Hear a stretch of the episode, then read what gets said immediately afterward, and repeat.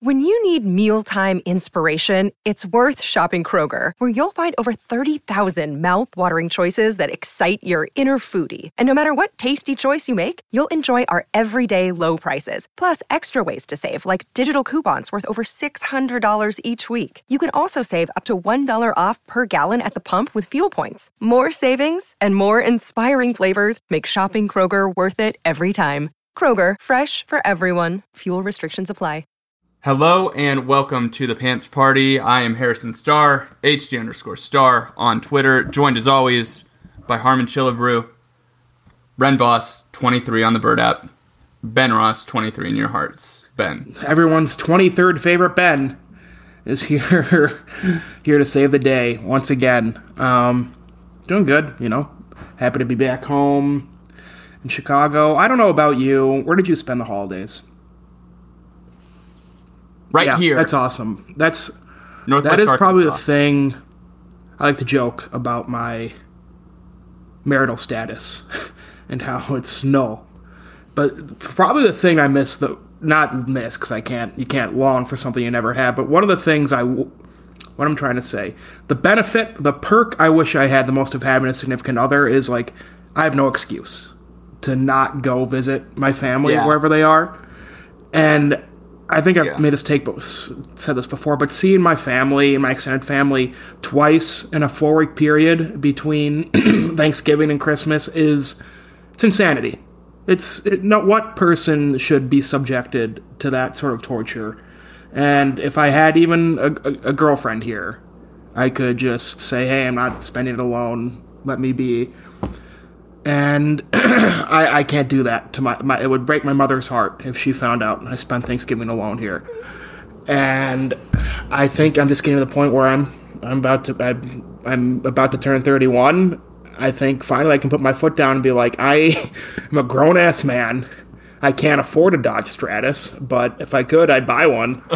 but I am spending Thanksgiving alone and not sleeping on a cot in your laundry room and waking up at 5 a.m. every day to a screaming five year old niece because I can't do that. Just can't. Yeah, I mean, we, it sounds like we need to teach your niece time zones and how those work. So I think that that's maybe uh, something to learn in the next four weeks for her. But it is tough. Um, I was just reminded of a, a story of uh, I'm going to because it's an embarrassing story. I'm a man in my life uh, once spent a Thanksgiving alone went to the Denny's and he said it was uh, exactly what you would expect Denny's on Thanksgiving to be. Decent dinner, but the company there was the type of company you would expect at a Denny's. I do think the difference between this particular man in my life and, and you, Ben, is I feel like if you had Thanksgiving alone, you'd kind of you'd do it up real nice, wouldn't you? Like you're a cook, and you would. You, I you have would enjoy spent it. not. I haven't really spent it alone. I in 2019 I had a wedding in Chicago the day after Thanksgiving, so I was able to convince my mom, "Hey, I'm spending it. I'm staying here," and uh, so I did Thanksgiving by. I did the meal by myself, and I think I. I think I went to like a, an Italian grocer here and got like a small pan of lasagna that was like pre-made by them, and it was delicious. But then later that night, I had lots of friends who his family lived in the city. They just spent the night. They spent Thanksgiving in the city, and then they sp- they were staying at their place, at their own place in Chicago. So we, we met up and we got drinks. We played cards at. We played Bra- uh, euchre at, at the local watering hole for Oh, yeah. hours on end. It was a great Thanksgiving celebration. We still talk about it. Um, so yeah, it's not nearly as depressing as I make it sound sound to be. I think not. I don't think I'll ever go to a Denny's. Um, I did discover there's a Waffle House 17 miles from my parents' place in Arizona, so I need. Oh wow! So your parents live in the Oh yeah, south. yeah, yeah, yeah. So they that is something I will be hitting up next time I go. Ah, fantastic! I can't wait to hear your story. Um, I've been to one before. we still haven't heard Kirk Ferentz's. Yeah, but I mean, I'm sure it'll be. Yeah, this time will be different. I didn't know what I was doing last time. This time I'm going to come prepared. Except I did weigh 300 pounds last time, so that was a little bit different.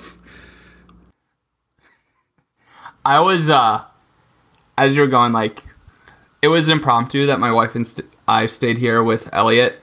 Initially, we were uh, earmarked to go down to Texas, uh, north of Austin, south of Waco. Um, but our dog had kennel cough from I don't know three or four weeks ago, and it just it never he- healed. So we had the the excuse not to go, and then like we were sitting at home yesterday on Sunday, and it was like, man, I'm so glad we didn't drive 16 hours over the prior four or five days to have no doubt it would have been a good time, but it would have been, to your point, it's like, oh boy, we're to do this in another month. But it, it's different. Like, I mean, I think this is where, you know, your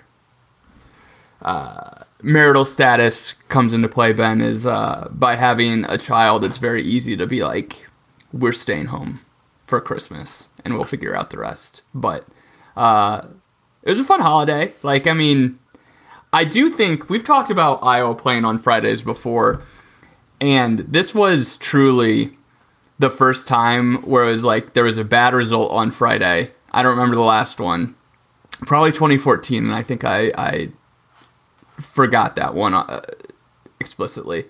Um, but just totally enjoyed Saturday. Like, didn't have anything leaning over. It was so good. You know, Michigan and Purdue did their thing. Like, somehow, Ben, I'm. You and I just had so much riding on that dumb as hell Purdue game. I can't believe they got to eight wins without beating Penn State, Wisconsin, or Iowa. And what was the fourth game that they lost? I can't even Did they remember. lose It to was a Syracuse? dumb non-conference game. Oh, it was Syracuse. Did you have them winning the Big Just- Ten West too? As a as a wager. No, so here's what I did. I didn't like the division. I liked none of the division. Plus, fi- I they should have been said- much better or whatever, higher. Plus fi- 550 for Purdue. Are you kidding me? It should be in the thousands. it was asinine.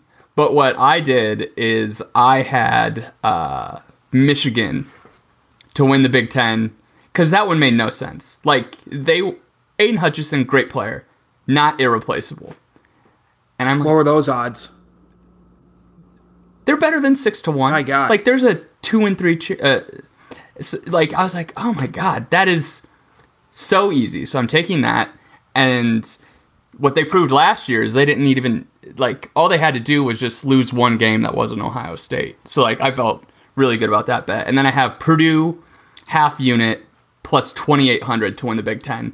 And that was like my point of like, well, you know, it, it's not like they're the one team from the West that zags enough where it's like they can catch Michigan or Ohio State on a bad day and sneak out the win. So I can't lose money. Ponks, total green. I love it. Or in the black, I guess. What was your record on Ponks? Um, I don't know overall. I finished five and five. Um, Don't you add it up each week? I do add it up. I, I do add it up. So let's get the the final tally. And I think because of the bet I made, it ended up being even. So yeah, it was only 41 37 and 2. But in there was 3 and 3 money line that I netted 3 units on. So I think I'm up like 6 units ish and with Michigan plus 6 units no less than up 12 units. Just to- total luck of the draw. Like, uh, I could not feel better about how gambling went. Just the, not this past week, but the week before last, 7 and 2, just righted the ship. Uh, what a lesson, Ben. What I, I'm gonna tell I'm gonna tell Ellie about this. Bouncing bouncing my leg. One time, Daddy just totally backdoored backdoored a great great gambling season with uh, nailing the two teams in the Big Lucky Ten. thing for me is in my because I had Purdue to win the Big Ten West and I had them over eight and a half wins. I didn't even know Purdue making the Big Ten championship game was a possibility. I thought it was um, Illinois. I thought Illinois. All I thought all Illinois had to do was beat Northwestern in order to get in. And so, had I have known that Purdue could have gotten was eh, in the not in the yeah in the driver's seat to get in, I would have hedged. I would have bet a lot of money on Indiana, split my winnings, but that, that thought never even crossed my mind. So I am I honestly I I don't I I rarely gamble. Like I place big money bets beginning of the year because that's fun for me. So I I put a ton of money on Georgia to win the whole thing. I put it not a ton of money, but relative to me, put a lot of money on Georgia win the whole thing. And then my Yeah. two, I always pick like two sleeper teams, and this year they were Oklahoma State and Purdue. And Oklahoma State lost every bet Yeah. that I've ever placed on them.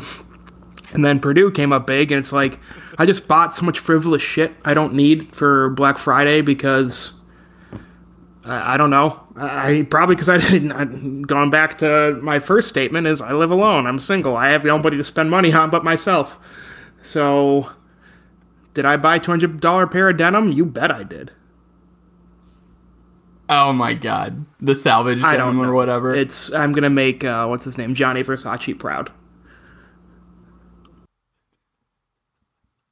Good for you, Ben. Mm-hmm. Good for you. I'm I'm happy for you. I bet I bet they look great on your. Yeah, On your body. Pics. okay, I made that. I Yeah, made that so much weirder than it needed to be. Um. Anyways, so I think we've talked about how we enjoyed our Saturday. Now it's time to talk about how our Fridays went, Ben. And they could have gone better. Gonna be honest. But also, like, in some ways, didn't the game have the season have to end that way? If I really think about it, like, just the offense was too bad to justify getting into the Big Ten championship. And I do want to talk about, like, two very specific re- areas where I thought it was just genuinely horrible. Um, but just from big scope, season at large, the season couldn't end any other way than it ended on Friday. I think my favorite, my the most succinct thing that that sums up I think every Iowa fan is uh, John Miller. I tweet was like number one, I want Iowa to win. Number two, a loss here I think is good for the program because it shakes things up. It doesn't give us two straight Big Ten championships. It doesn't vindicate Kirk for anything. Blah blah blah blah blah. Number three, I want Iowa to win. And like that's right. I think that's like how in a vacuum, uh, but nothing operates in a vacuum. But how in a vacuum could you talk about changing a goddamn thing from a team that just won its conference title for the second year in a row? Like what? I know, like you, obviously you can bring stats to the table, offensive stats to the table. What did Iowa end? One twenty ninth out of one thirtieth in total offense. Uh, if how are you define, defining uh, total offense? Uh. I think I think it was 130 Oh out of god! Yeah, 131. whatever that. It was their second to last in whichever category. yeah. And and then what did they end up? I bet that the game against Nebraska moved them back for defense, maybe a couple of spots, but uh, that's not the point. The point is like now is when you really have to go to the drawing board. It sounds like already Petras and Padilla are gone, which I mean, thank God. Let's. I mean, best of luck to both of them. I I hope Padilla he's going to go on to be a brain surgeon, and Petras is going to go on to probably br- break records for Eastern Michigan or some other some smaller school he's going to next if they'll give him a chance. But my issue is uh, that's not enough. Like this should have been the kick in the pants type of thing this is a type of loss that gets people fired. It should get people fired. Like I look around and Ohio State wants to fire Ryan Day for losing for winning Yeah. 10 games every year but losing to Michigan 2 years in a row. And I look around and uh, there's also the inverse. Look around and I watch Auburn hire Bryan Harsin or not uh, hire Hugh Freeze after Okay, losing Freeze. three games at end of the season with losses to a three-win Virginia Tech team and a New Mexico State team that wasn't a team before the season started, that has Jerry Kill as its head coach, and then Oh yeah. and then uh, lost to UConn, which is bowl eligible because of beating Liberty, but the first time they were bowl eligible in I think like since 2006, something absolute like it was I think the longest streak in college foot in FBS of not going of not being bowl eligible, and now UConn is because it lost to Liberty. So it's like, why can't these two extremes?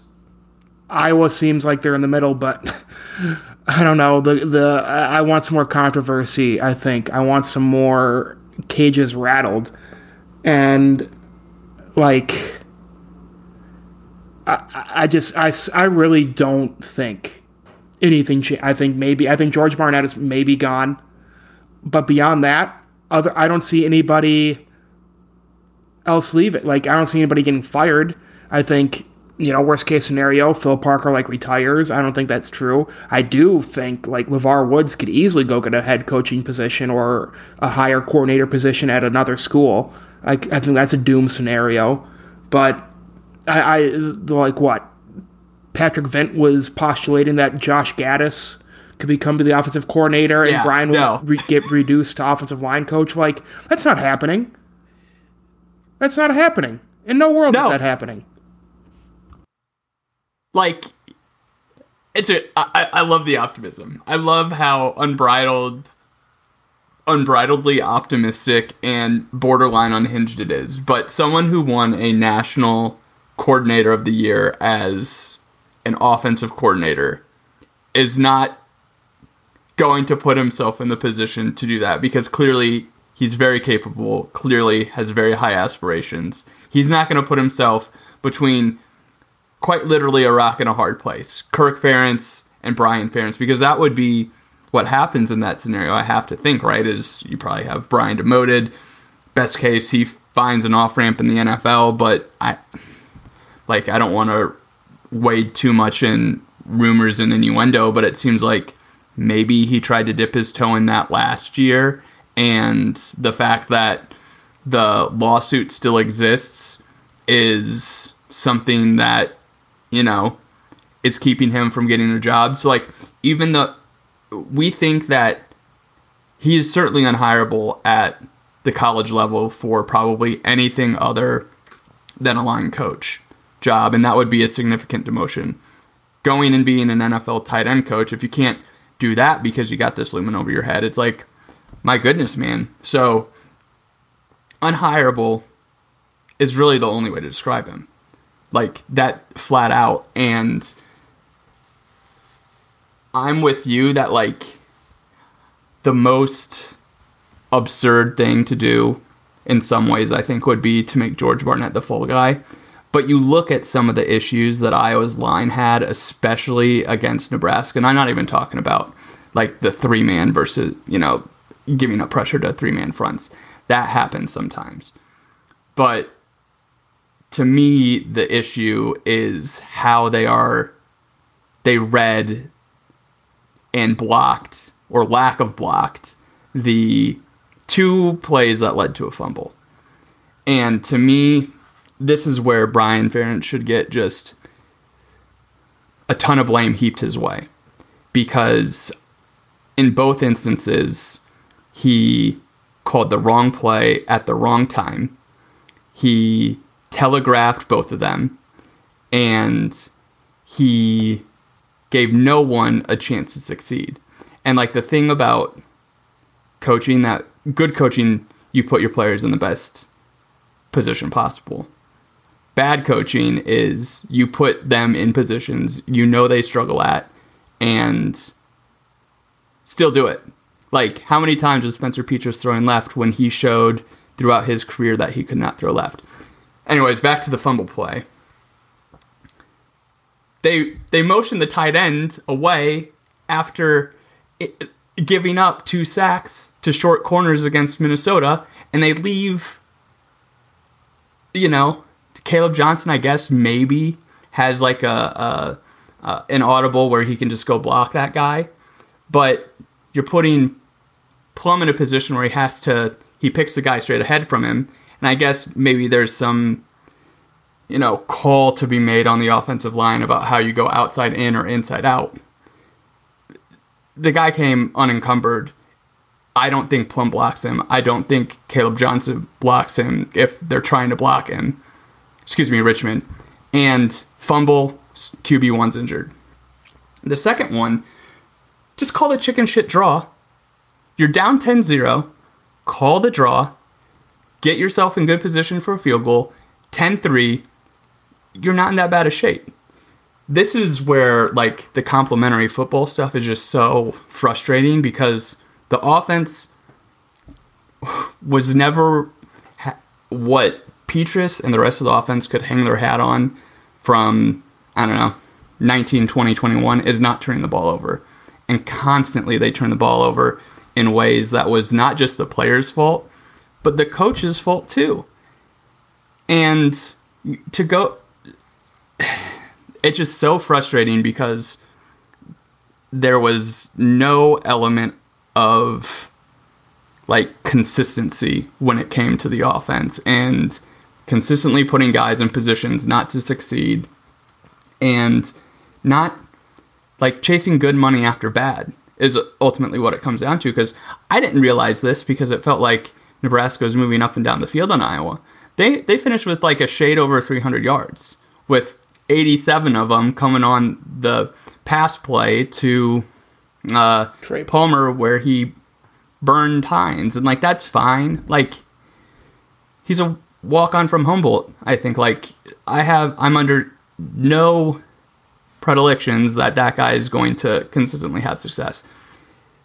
Credit to the kid though, because he made a game-saving tackle at the time, and that was incredible. Gave Iowa a chance to win, and ultimately that's what football's about. Uh, team sport, you know, seeing someone, uh, you know, rectify a mistake in the past to to have success. But it's just like the offense was just so bad, and not just because they couldn't execute, but because they were put in positions where we haven't seen them execute before.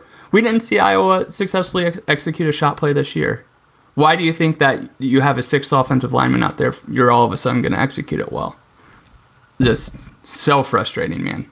There's only one real point I want to touch on, um, react to that you were bringing up is it took you about six minutes to explain the two sacks, fumbles, whatever the shitty, and that's Iowa's offense. It is the most complicated, uncomplicated, fucking offensive scheme there is. And it's so predictable. I knew what you're. It's yeah. It was like watching that offense. I knew what you're gonna say. I knew what they're gonna run, and it's gonna take you six minutes to get there most long-winded, fucking ass backwards program philosophy that gets you the second worst offense in the entire country. Like Alex Padilla was was the worst Power Five quarterback in all of, football on Saturday by stats and er- PFF, all the things, all the shit the nerds take into account, and it wasn't even close. Like and it felt like he still like what's mind-boggling is he kind of made he didn't he kind of not he wasn't the reason Iowa lost though. No, absolutely not. He was not. I mean, he made some stinky plays. Um, he made Yes. a bad decision. I with the game on the line, he should have ran it on was it third down or fourth down? It was third down. Oh yeah. should have ran it for a first down. Missed probably a double covered Luke Lachey, just like Petras would have. Um, so what? I mean, whatever. I don't blame Padilla. It's too bad because what if Padilla had been getting first team reps all season long? What do you think? Like it was no different than what you see out Petras, other than he could get out of he could get out of sticky situations behind a really bad offensive line. Like that's the thing. I mean, that's the upside. There is just his feet by by itself. Like, do you think if Petras stays healthy that whole game, does Iowa win? Um, that's a good question. I don't know what happened because I think the the things that would be the key one is that possession down 10-0. Um, maybe that's 10-3 and they go into half. He he doesn't make that that same fumble uh, that Padilla did. Why not? Um, Oh. He's been prone to that all year.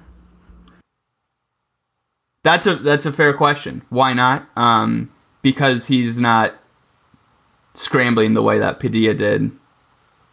Um, doesn't mean that it doesn't happen, you know, ten yards in front of where it happened. But um, I don't know. I also don't think Petras makes that throw to to Arland Bruce for about a hundred different reasons. Like to me, that was one of the best throws of the season, and it uh, that's what happens, I guess, though. Like, Iowa plays a, a game where there are seven that matter, and if they don't make five or six of those plays, it doesn't matter. Like, it's just brutal. Brutal. But deserved. Like, I mean, I think that that's ultimately what what I come back to is this season was totally deserved. So, three wishes. Jeannie grants you three wishes. What happens Okay. to this Iowa football team in the offseason? What do you pick? Another day is here, and you're ready for it. What to wear? Check. Breakfast, lunch, and dinner? Check. Planning for what's next and how to save for it? That's where Bank of America can help. For your financial to dos, Bank of America has experts ready to help get you closer to your goals. Get started at one of our local financial centers or 24-7 in our mobile banking app. Find a location near you at bankofamerica.com slash talk to us. What would you like the power to do? Mobile banking requires downloading the app and is only available for select devices. Message and data rates may apply. Bank of America and a member FDIC. lock Ferentz out of lock Kirk Ferentz out of the offensive room. Ha- he needs a Biff Poggi to tell him not to micromanage the offense. That is far and away my number one. I think number two is offensive line comes together, whether that's Proctor signing on the dotted line and a couple of transfers um, or you know, no Proctor and another transfer. I think offensive line is is number two, and then um, a quarterback that's willing to throw to wide receivers more often. I think that would be my number three. So you you, you don't want to touch Brian? You you really you still think it's his dad's world and he's living in it? Like what you just gave me, like I gave you a magic genie. You could have gone and said, "Find Kirk at fault for his lawsuit. We don't have to buy him out. We bring in, I don't know, who our dream coach who Stoops comes out of coaching from the USFL or wherever." you know like that's not even that's not even on your radar um, I think getting Kirk Ferentz out of what he's done for 24 years is more important than the ultimate caller of plays. And by that I mean by that I mean I think the personnel changes I requested make up for the deficiencies of offensive coordinator.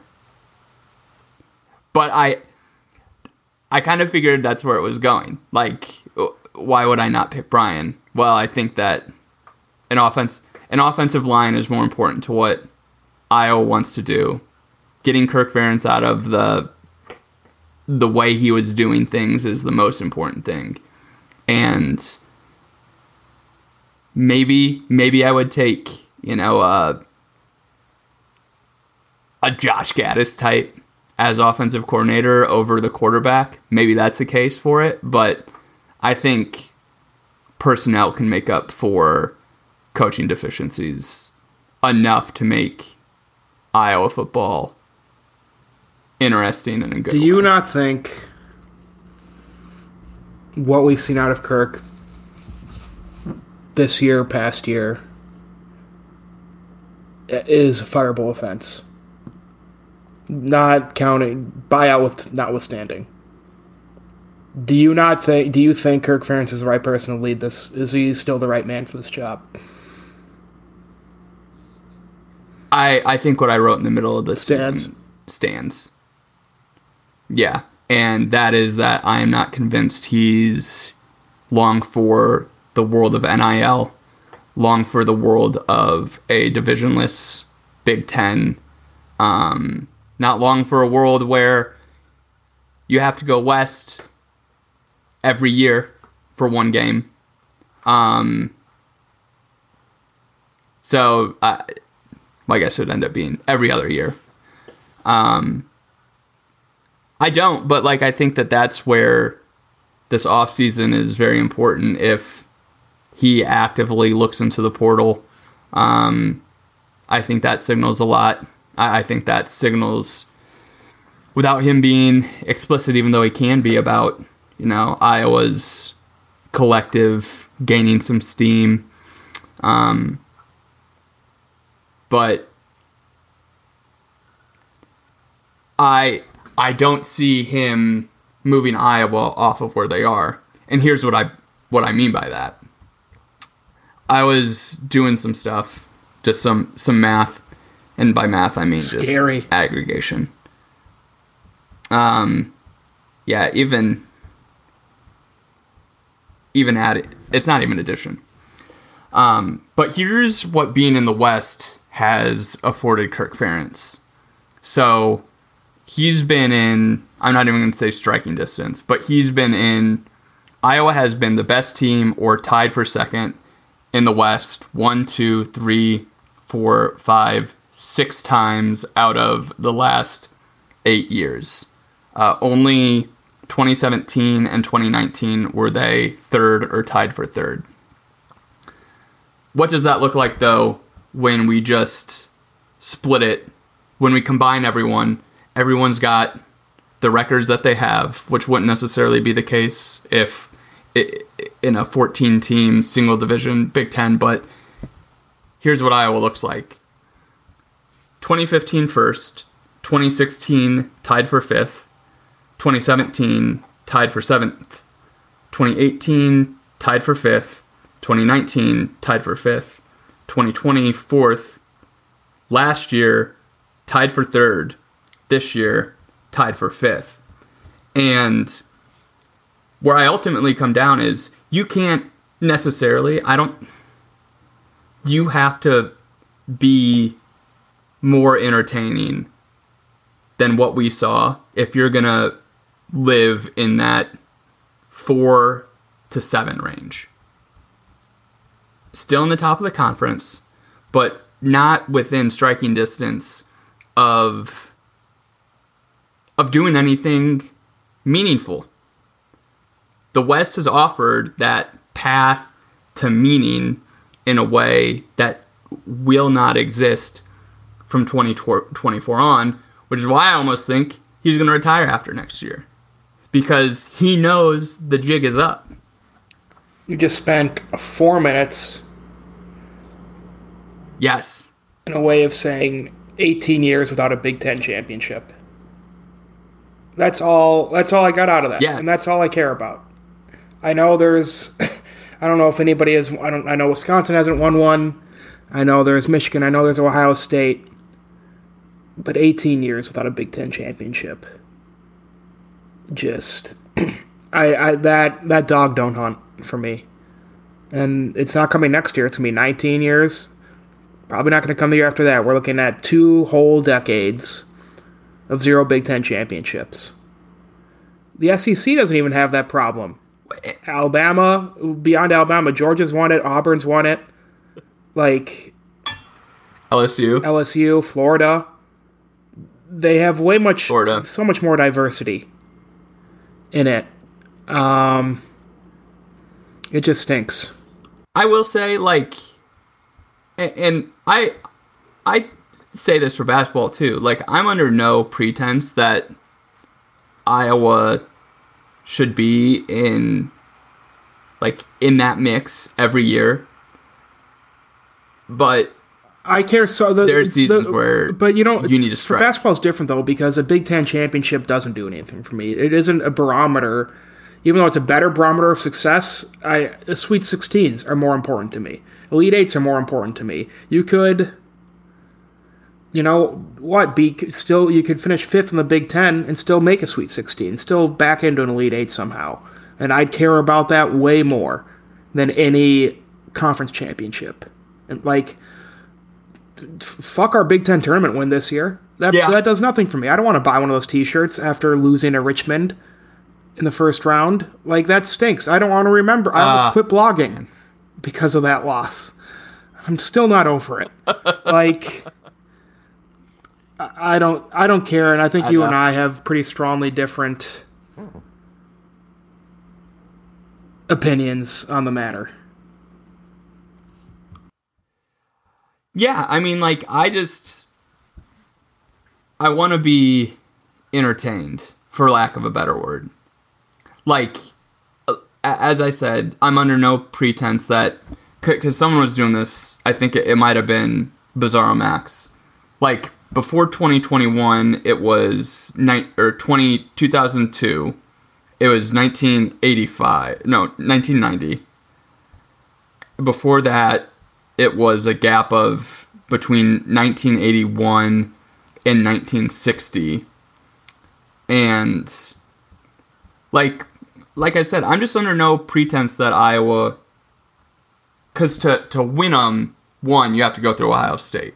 Now at least. Like there was a path when it was the 11 team, you play 8 games as Iowa did in 20, 2002, like they didn't play Ohio State, hang the banner. Um, they're also really fucking good. So, so like that that changes it. But to bring it back to your point, Iowa was in the West last year, and there was a gap of 39 points. They did nothing to make up that gap. They did nothing other than rest on their laurels, trust everyone could improve, and be totally wrong in that assertion. Totally wrong. When have they? When have they been right? Can- what we I think I think what he thinks is I was right in 2014 to make these administrative changes in 20 ahead of 2015. I think he probably thinks I was right to do what I did in 2020 to get rid of Doyle and and bring together literally the most together team of all time. Like I think but like what happens now that those guys are gone? Like I, I mean this sincerely. Kaevon Merriweather, I think, is an all-time leader that Iowa has had. Is he not coming back? Iowa loses a lot of galvanizing forces. No, he's going. He's officially going to the Senior Really? Bowl. I didn't see So that. So I think that, yeah, What are they projecting him? yeah, he Moss, probably third day, like first half of the third day. So what would that Damn. be like? Fourth, that fifth? stinks. That is fourth or fifth round. to me. Yeah. Lose Campbell. I mean, I don't think anyone's under Yeah, auspicions he's returning. it would that be, would be so silly. foolish. Um, Laporta would be nice, but I'm kind of interested to see what Lachey can do as a number one tight end.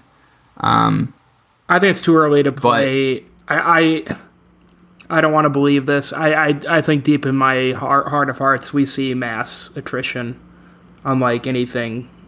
The, the Tex the Texadus looks like a bounce house compared to the turnstile we're about to see. I think I don't you know I don't think in any how why if you're Kadyn Proctor, why do you come to Iowa?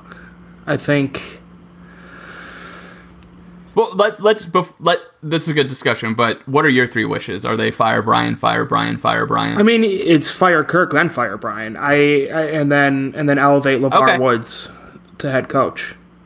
One, two, three. Wham, bam, thank you, ma'am. okay, And honestly, like I, I think get it going.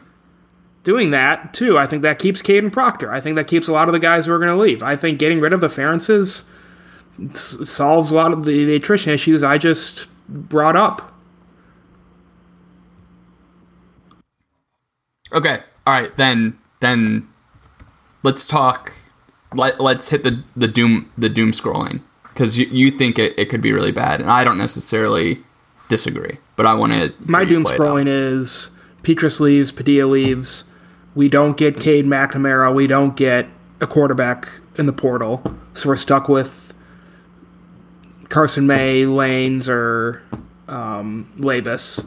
And I don't have confidence in any of those guys. Um, Kaleb Johnson sticks around by virtue of the fact he's going to be the number one, but we lose one of the Williamses, so running back room gets incredibly thin. I honestly, I don't know much about the recruiting beyond Kadyn Proctor, so I don't know who's coming in. Could help on day one. But we lose Riley Moss. We lose. Um, it sounds you know. Let's Doomsday as Terry Roberts doesn't return, so we have um, Yeah. Cooper DeJean and three guys who got burned all day. Uh, I realize, you know, they're true freshmen or redshirt freshmen, but a defensive backfield, you, you tell me now, Kaevon Merriweather leaving. Um, you know, Quinn Schulte stays because by virtue of him being an Iowa walk on, he's going to stick around. But, like, you know, and I, I don't know who else. It isn't Seth Benson. He's eligible to go to the draft. There's some other. Yeah. He's not coming back. So like the but linebacker room, look what I've seen out of Logan Kemp when he played wasn't very inspiring, and then save nothing for what makes you think the offensive line's going to get better.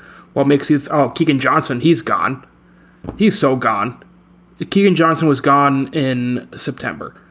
Um, I think did he play one snap against Nebraska? No, but that was that was No, something. I'm pretty sure he played. Matt No, I'm pretty sure he played like, one snap. Oh, he Yeah, played I think he played literally one, one snap, against Nebraska. Um, Arland Bruce gone. Like somebody would swoop him up. Some Kansas State, some school would give him a chance. That, I mean, that's my doomsday. And then we, uh, and then we just get left behind in the dust. We dig ourselves in a Lickliter esque hole, and that's the. de- Uh, Levar leaves. Phil Parker retires. It's it's done for. Kirk Ferentz has no coaching tree to speak of. You talk about all the time. His tree. So, Yeah, like, who I wants to come that. and learn under Kirk Ferentz? Nobody.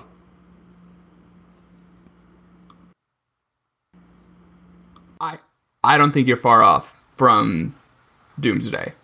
Simply because I think in today's world it is so easy rightfully or wrongfully it is so easy to go from where you are to nothing very very quickly. I I think Wisconsin's an example of that where they went from like that escalated so fast in terms of how bad they were uh, by the end of the year and losing Leonard, all of the scuttlebutt around the players on their roster, their recruits. It can disintegrate really quick in a way that, you know, when Kirk took over, LeVar Betts or Ladell Betts, he was sticking around question. because Did you see? he made a Did you see what. Braylon Allen Yes. said? He said he's only coming, he say? he said he's only go- Whoa. staying at Wisconsin if Jim Leonard stays. Do you think there's a single player Oh, on the. Iowa roster who would say that about Kirk Ferentz? You mean No, Brian? I mean Kirk. or that, that they would that they would be like, yes, I'm only I playing think- for Kirk. Um, usual suspects. Who? I think Who? so. But uh, I Okay, mean, offensive lineman. good. I'd say. Good. But okay. but yeah, win-win.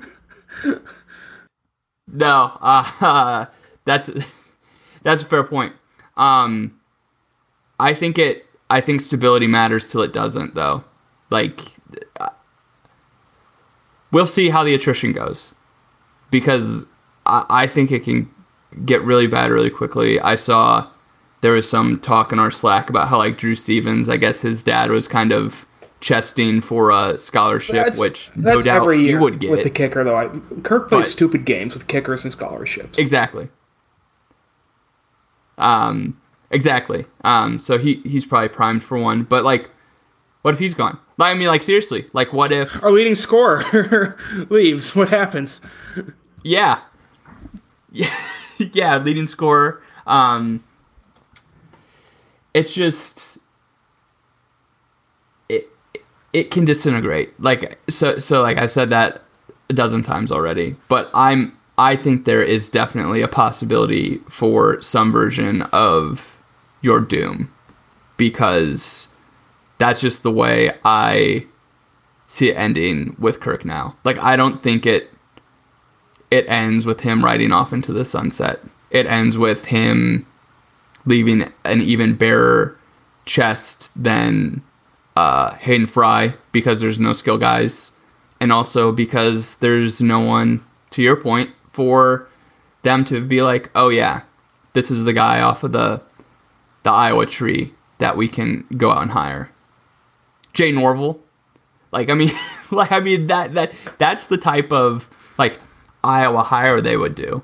Um, that's interesting enough that would make me be like, oh okay, but is Iowa going to be a program like Nebraska or Wisconsin?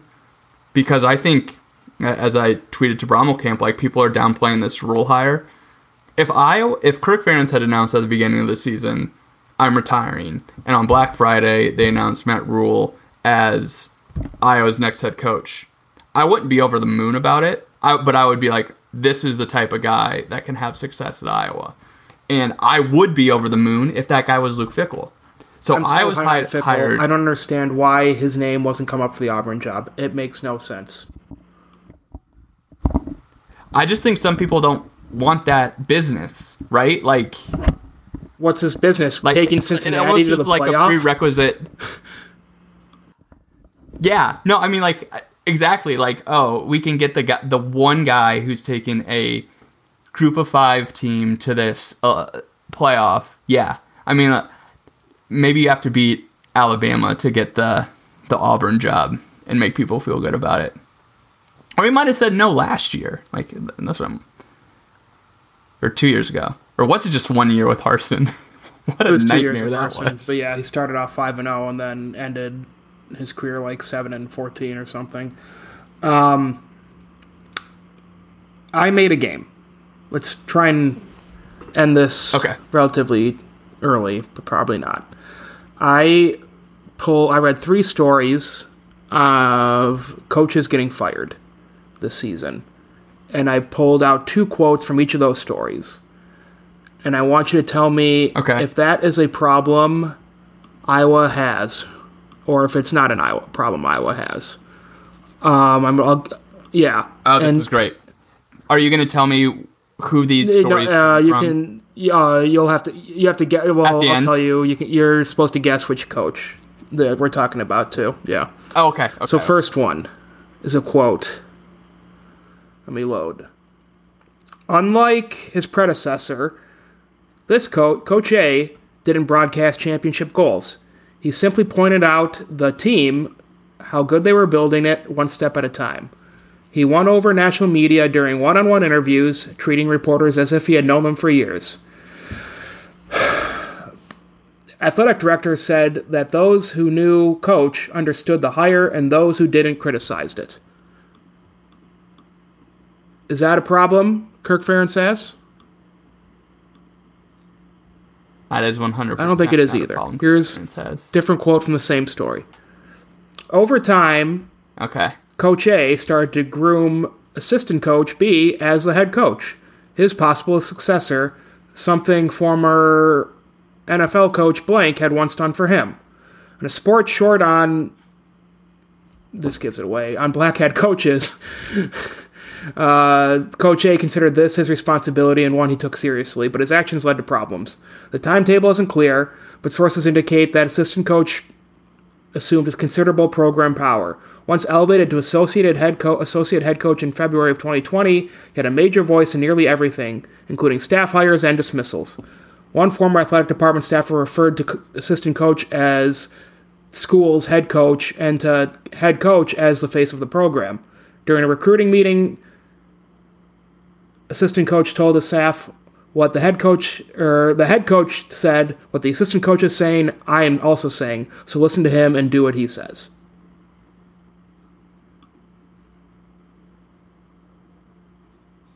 Portions of that It kind of like seems like Kirk could be happening. a little bit. a little bit, but I I I don't think Kirk would be so brazen I don't think so either. to say what what Brian says I say. Um, I can't think of the name though. That's Herm Who- who, who is it?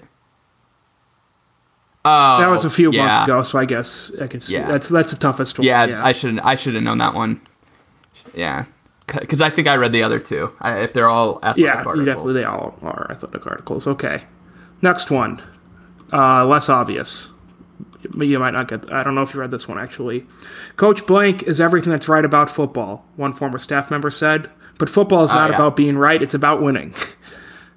Does that describe Kirk? Does that David describe Shaw. Kirk Ferentz? and that is one hundred percent. Okay, same same David Shaw article. Uh, the, yeah, so the the I do want to talk talk about the Shaw thing because I think I do think Shaw and Kirk are cut very much from the Yeah, except one, cloth. except one, one And this is and the other something- them. That's the only difference, Harrison. Yeah, sometimes on the same day. Um, uh, but, that was too. All right, but the thing about them is like, both of them are cut out to like mold men in obscurity in some respects.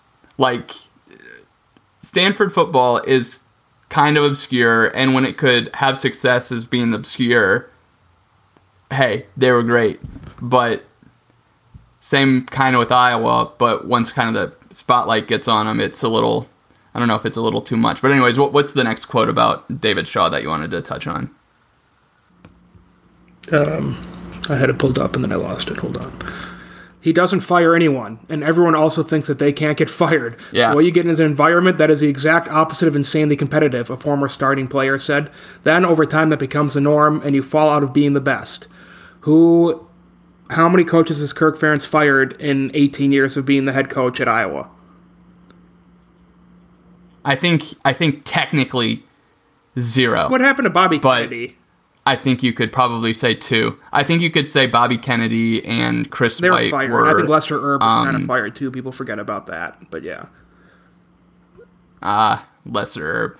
No, so that that one's interesting because I thought that I'm like, oh my god, that is Kirk. Because I that that came out what this think week yesterday, and yeah. it was like, oh, that's Kirk Ferentz to a T.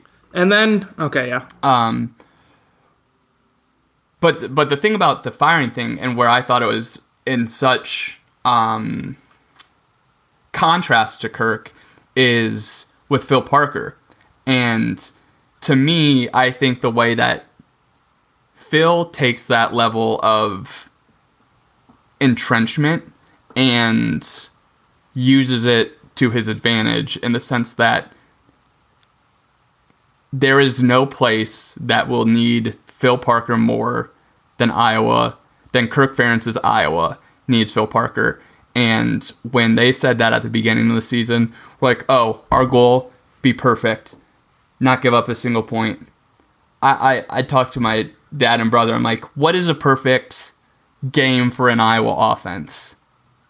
And like we couldn't figure it out. Like it's not score every every possession, just not turn it over every possession, end up winning. I mean, yeah. No forward passes. Uh, okay, the, no forward passes. Could have used that on on Friday for sure. All right, and then do you want the last one? You can probably Already. it. And what is uh?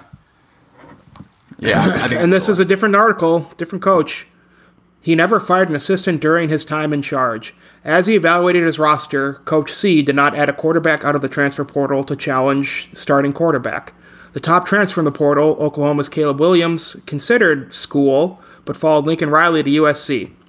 Coach C told reporters he never, never personally spoke to Williams.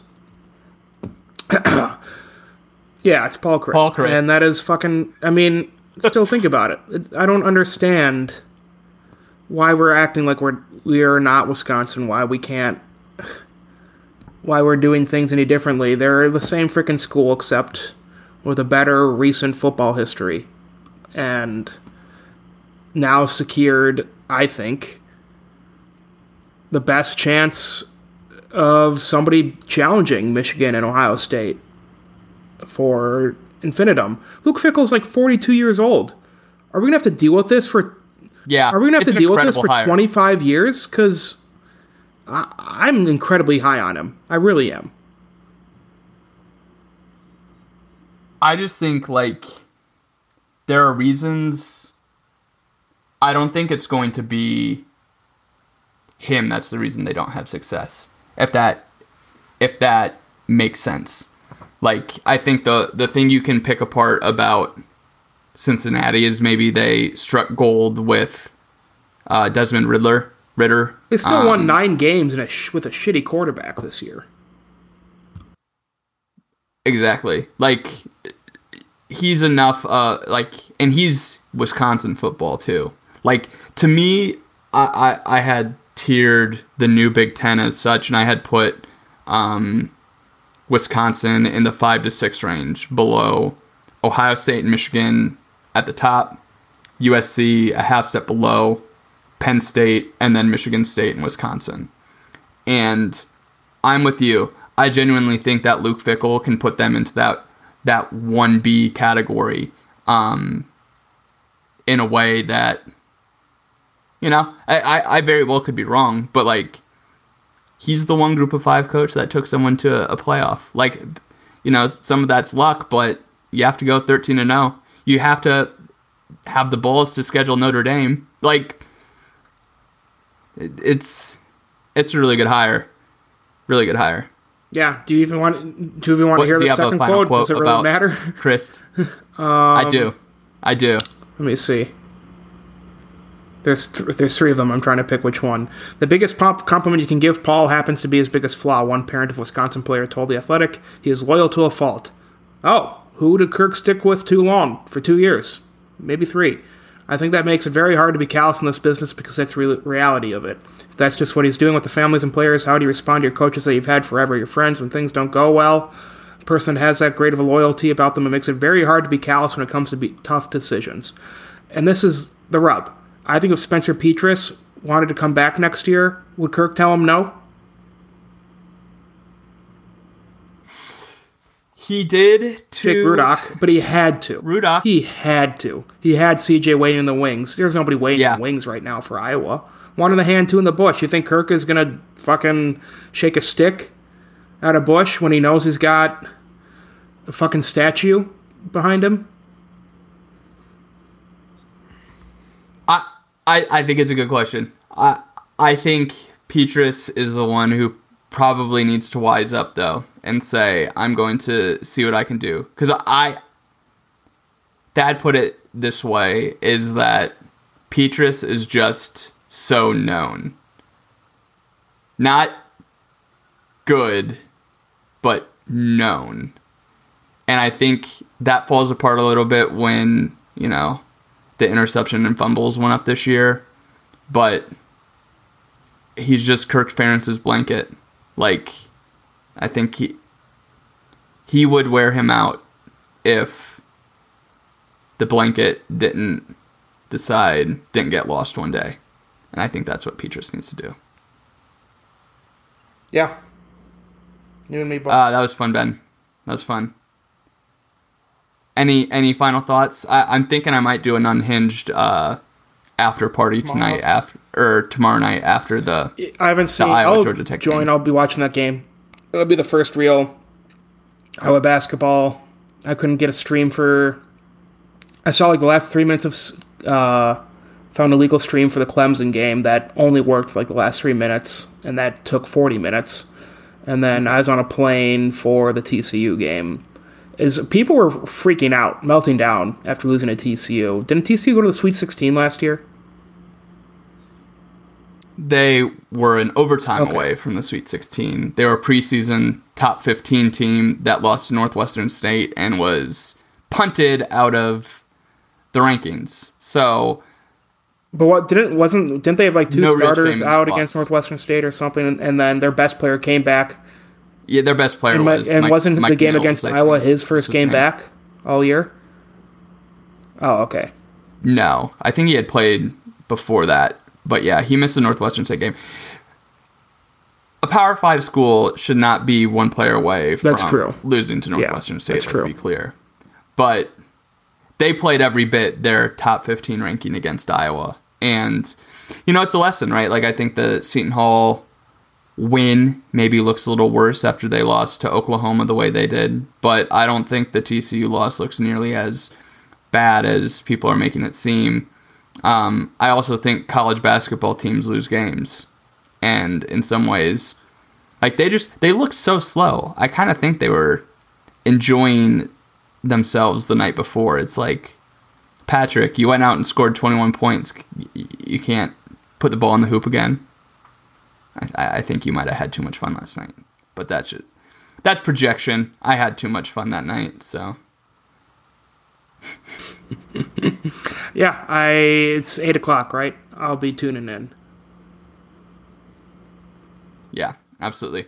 Alrighty. So, uh, anything left from No. from you, my friend? Alrighty. Well, for Ben, for myself, go Hawks. Duke's Mayo Bowl.